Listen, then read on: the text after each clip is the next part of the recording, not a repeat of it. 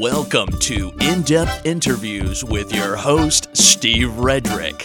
Steve talks to the stars and wizards behind the scenes that make it all happen of that mysterious yet fascinating world we know as show business. Our first hour of the program is brought to you by Chanel. Tantalizing perfumes, colognes, and fragrances to heighten your scent and awareness. Now, without further ado, your host for in depth interviews, Steve Redrick. Hello, everyone. I'm Steve Redrick with another in depth interview. I hope everyone is doing great. Um, today's guest, a gentleman we've had on the show before a few months, um, almost a year ago. Uh, he was born and raised in Great Britain education from Oxford, received a master's degree in communications, and was involved in some radio stations in and around London. A few years later, he moved to Australia, helped start up a couple of radio networks in Melbourne. Finally, decided to come to the U.S. and was formally employed by the People's Radio Network as producer for their talk shows. He's an author, just got a book published by Harper and Row It's going to be available to the general public in just a couple of weeks, entitled Getting from Point A to Point B as the Cross Flies. A wonderful biography about radio personality Michael Cross. We're honored to have him back. Ladies and gentlemen, Nigel Brentworth. Thanks for being here, Nigel. It's great to see you again. Well, thank you, Steve. It's wonderful to be here, and thank you for having me. Congratulations on the book. It's good stuff. I enjoyed it. Well, thank you so much. It was a lot of fun. Um, a lot of work, but still a lot of fun. So now, how have things been going with you? Um, what made you want to write a book about Michael Cross? I mean, how, how did that come about? Well, everything's just been going great. I've got a few side projects in the works. Um, and I decided some time back that my departure, or rather the demise of People's Radio Network, could be perceived as actually um, um, a blessing in disguise. Um, I wanted to write about my experiences at the network for uh, uh, for quite a while, and um, I just never had the time. So I pitched the idea to my publicist, and she thought it'd make a great book full of wonderful stories. I used to tell her about all the going ons there, and um, I shared with some rough draft ideas about a year ago. And um, she gave me the go ahead, so I decided to put it all together. And the end result is, um, if if I might, quite remarkable. I agree. It was definitely a good read. Um, and it also, in my opinion, uh, it gives the reader some insight on uh, what it was like to actually be there or, or work there, and uh, that they might not get from just listening to the show. Right, right. That's exactly what I was trying to convey. it was kind of a uh, a different perception, uh, an inside look of uh, typical days at the studio. Okay, okay. Um, I don't want to waste any time. Uh, I, I want to get to the nitty gritty of this. Um, now, some of our listeners, I'm sure, are familiar with Michael Cross and the Home and Garden Show, and uh, will be pleased to know there's a detailed chapter in the book about the last day uh, of the People's Radio Network. Now, um, I, I, don't want to give too much away here, but um, for our listeners, take us back uh, to that day, that uh, fateful morning. Um, and we, we know that you were running late. Go ahead, please. Well, I should have known my day was going to be a total disaster when my car wouldn't start. Uh, you know, I mean, you spend $40,000 on an automobile, you expect the bloody thing to work. Um, anyway, I knew I wasn't going to make it to the studio in time, so I, um, I was arranging, you know, for AAA to come and tow my car to the BMW dealership, and I called Michael's house um, as you know that's where the studio was, and his daughter Cassie answered the phone. Uh, which I remember thinking at the time that that in itself was strangely odd, as Michael had um, a separate line to the studio. Um, but I believe it had it rigged, you know, to ring in the living quarters in the event he wasn't there. But um, I asked for Michael, and she said she didn't know where he was, and I, I couldn't believe it. I mean, I was shocked. I'm very surprised, but um, anyway, by this time, I was just so frustrated, very angry. Aha! Uh-huh. So, at, at, this point, you're thinking, whoa, what the hell is going on here, right? Right, right, because this had never happened before. I mean, Michael used to test my patience and, uh, and rattle my cage a bit, but he was always very prompt about the show and also very good about calling in, you know, to let me know if he was running late. And, um, anyway, I was so confused and very flustered. And um, let's see. Uh, oh, oh, oh. Then Cassie suggested that I call him on his cell.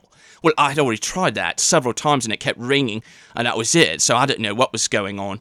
And um, I found out that he had a new number.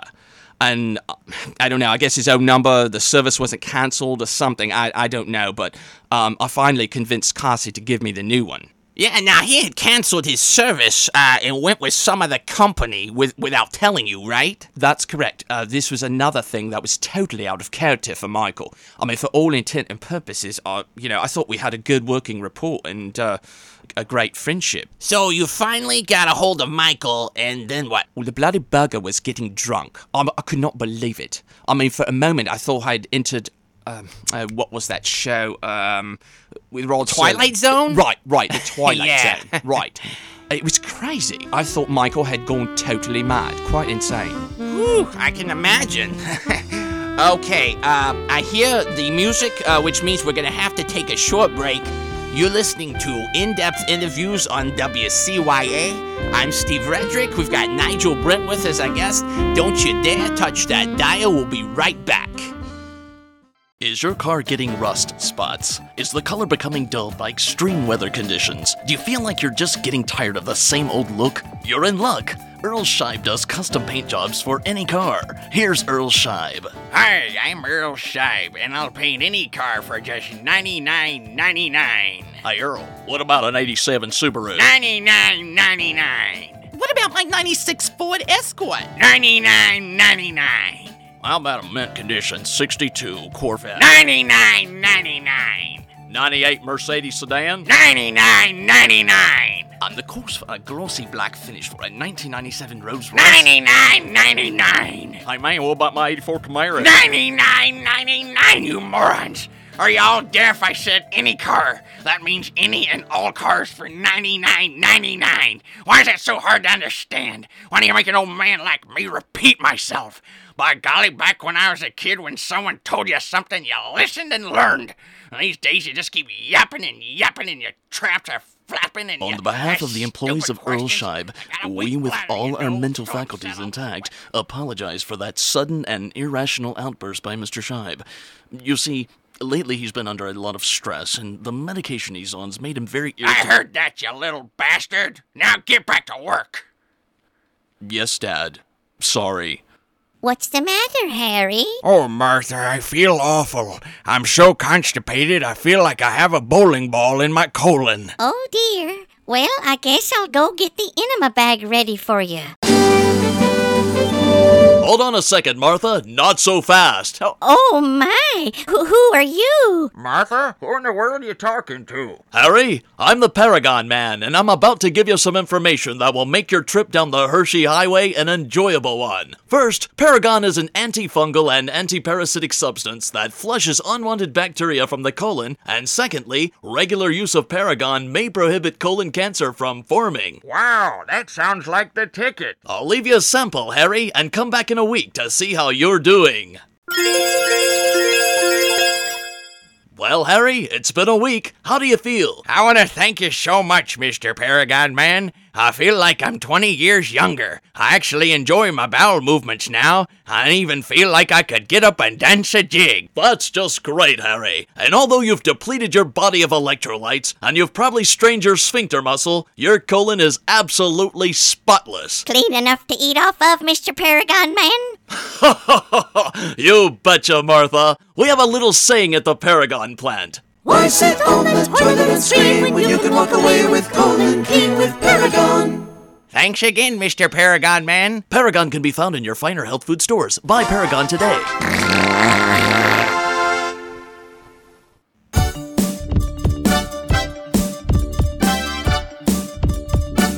Hi, welcome back to In Depth Interviews. I'm Steve Redrick. We have producer and author Nigel Brentworth. Uh, before the break, we were talking about the last day of the People's Radio Network and, and all the craziness that was uh, that was unfolding. Uh, Nigel, you were saying that Michael was getting drunk. Right, it turns out he was a few blocks from his flat. Uh, oh, I'm sorry, house, and um, was getting absolutely smashed at this little pub right up the street. And um, you know, at this point, I had no idea whatsoever that this was the last day of the network. You know, otherwise, um, I may have been a bit more forgiving to Michael. I was livid by this time, as you could tell in the broadcast. Oh, oh, oh, and that's the other thing. Uh, Michael had, uh, quote, inadvertently, unquote, left a microphone on, which uh, I to this day don't believe, and our conversation was recorded and was being simultaneously broadcast. I mean, we were on the bloody air. And I just know he knew that he wasn't coming in, and, uh, you know, he'd set up the microphone in my studio probably the day before. But um, anyway, so it turns out, you know, the show starts, and, and after the intro, instead of Michael, the listeners are hearing me ranting and raving like a lunatic or something. And, and, the, and the icing on the bloody cake was that I was the only one they heard. So everyone's listening to this one sided conversation of this uh, seemingly deranged person. And, you know, Michael insists that he had nothing to do with it. And he even had the nerve to implicate me and blame me for it later on during the show. Yeah, I actually remember him accusing you broadcasting the conversation. Uh, you know, maybe it was the alcohol. Who knows? you know, I gotta admit though, uh, Nigel, strictly from a listener's point of view, it, you know, it was comedy. It was drama. It was uh, the the epitome of great radio. Well, I'm sure it was. All I remember at the time was my only concern was was, was what was on the air, and you know what I was going to do to Michael once I saw him. You know, he used to use me much like a pawn on a chessboard, uh, you know, to fulfill his warped sense of humor. yeah, and uh, he he made you say that he had uh, charisma and panache. Oh, that was so embarrassing, not to mention demoralizing. I- I'm sorry, I don't mean to laugh, Nigel. Well, well, I can laugh at it now, of course. You were saying earlier that Michael used to rattle your cage. Now, uh, w- was that part of his warped sense of humor? Well, I don't think many people know this, but Michael is a bit of a prankster. You know, little jokes, practical jokes, you know. Um, and that's why I'm so sure he pulled off that live microphone stunt on the last day. And um, I even remember the very first time I was exposed to Michael's crude sense of humor. Uh, when I first came to the People's Radio Network, um, I wasn't sure what to think of Michael, and I was still feeling people out and, uh, you know, what made them tick and so forth. And um, being in a new environment, there's always this, you know, underlying tension.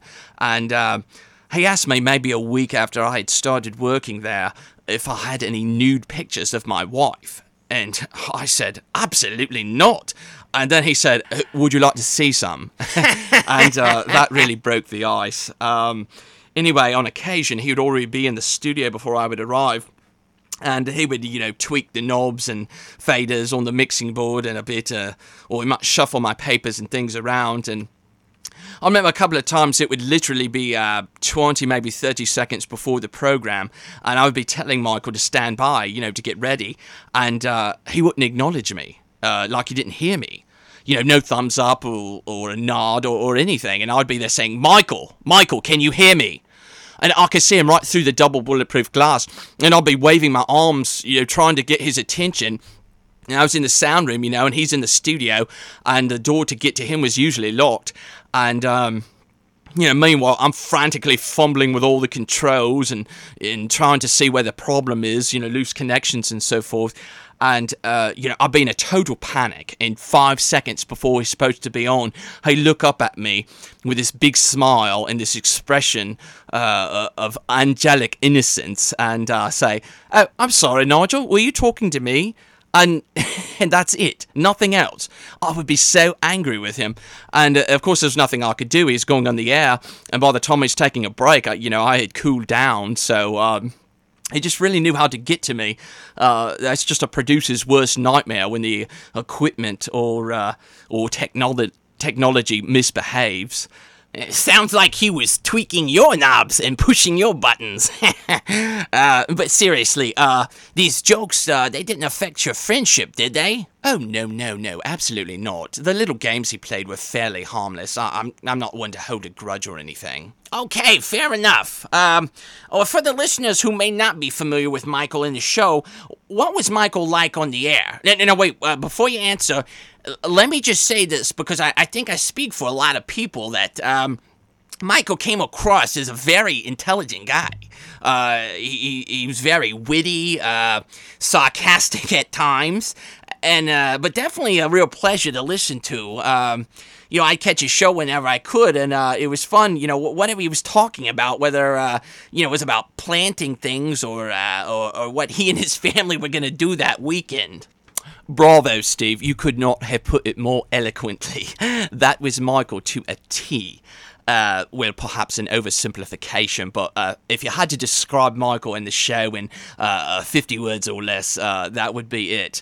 Um, and to elaborate, uh, there were so many times when Michael would be talking with a caller or, or just describing some uh, planting technique or, or protocol, and uh, he could keep you so captivated. Uh, he was absolutely extraordinary. Um, you know, his stories were absolutely classic, riveting. Riveting, I, I, think, is the best word to describe it. And, um, you know, the incredible thing was that whatever he was talking about may not have been that interesting or funny, but, you know, he made it that way.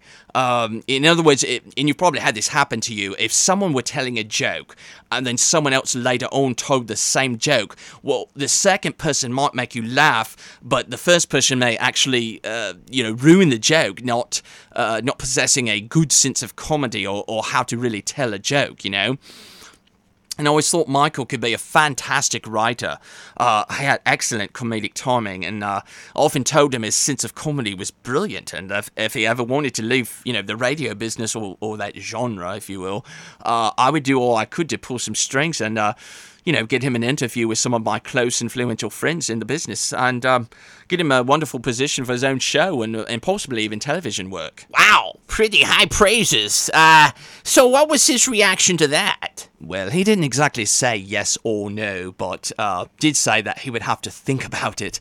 Uh, it was quite a bit to uh, uh, drop in his lap at the time. All right, I, I want to set up this next bit for discussion by just saying two words Chapter 5. Ah, yes, the infamous Chapter 5, which I think offsets the tone of the rest of the book a bit. what do you think? Now, that is a major understatement. Uh, you said some pretty intense things about the network execs there, and even to the point of almost, uh, mind you, almost, uh, exposing fraudulent business practices and embezzlement. Well, yes, Steve, that's true. It wasn't my intent at the time. Um, you know, or now to disparage anyone, but um, there was some, uh, in my opinion, dirty politics going on there, and I felt it necessary to speak out. I, you know, I couldn't say anything at the time. Obviously, I would have been terminated, and um, I didn't want to go through this, you know, long drawn out litigation battle. Yeah, that could get pretty expensive, uh, not knowing, you know, how long it could go on.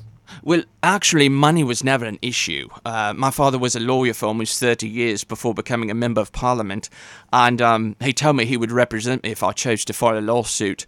And, you know, if they challenged it, it you know, he would go to court as well. So. Yeah, sometimes you have to uh, bite the bullet, uh, so to speak. Uh, you also said uh, in the book that you felt that they weren't seeing your point of view. Right, that's correct. Uh, I had on many occasions tried to get proper funds allocated towards uh, the production of the shows, and uh, you know they always had some excuse or some reason why they couldn't do it, and um, I don't think they held a very high opinion of me. I, uh, actually, I, I think they thought I was a bit of a wanker. A wanker? Why, why do you say that? I'd heard rumors occasionally that I was a perfectionist, and uh, um, I guess my expectations greatly exceeded their abilities. So that's you know that's just my opinion, and. Um, you know, not wanting to seem uh, self-involved or egotistical, I, I, think of myself as an artist or, or, or a visionary, and uh, you know, the show was very, very good, Steve, but it could have been great.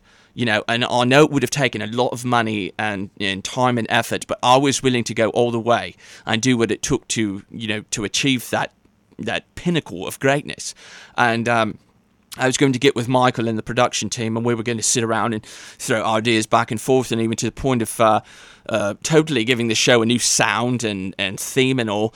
And, uh, you know, I just took my job very seriously, and I, it was absolutely paramount that I put 100% of my efforts into it. Ah, the suits and number crunchers never could understand the vision of the artist. It seems anywhere you go, you know, you have to deal with the uh, uh, the proverbial red tape, huh? Exactly. That's exactly what it was. A lot like the government in Washington. Uh oh, Nigel puts in his political two cents. No, no, no, no, no. That's that's all I wanted to say on the matter. Well, Nigel, we are out of time. I want to thank you so much for taking time out of your busy schedule to be with us. Uh, oh, oh, tell us when the book is available. Oh, yes. Um, on the 24th of this month at, at all major bookstores. Uh, oh, and by the way, I'll be at a book signing in New York on the 24th. Uh, at B. Dalton Booksellers at, uh, I believe it's 2nd Avenue and 33rd. And um, I hope we have a good turnout. The book, Getting from Point A to Point B as the Crows Flies by Nigel Brentworth. Nigel, always a pleasure. Thanks again for being here and hope to have you back soon. Thank you so much, Steve. The pleasure is all mine. You have a great day. Thanks, Nigel. Bye, everyone.